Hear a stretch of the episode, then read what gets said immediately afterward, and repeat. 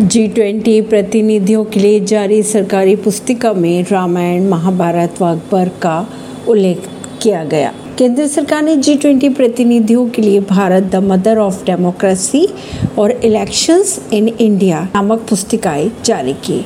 इनमें रामायण, महाभारत, छत्रपति शिवाजी अकबर और आम चुनाव के ज़रिए भारत के सत्ता परिवर्तन के बारे में बताया गया। इसमें भगवान राम को उनके पिता द्वारा बतौर राजा चयनित किए जाने की प्रक्रिया का भी ज़िक्र किया गया है। नई दिल्ली से।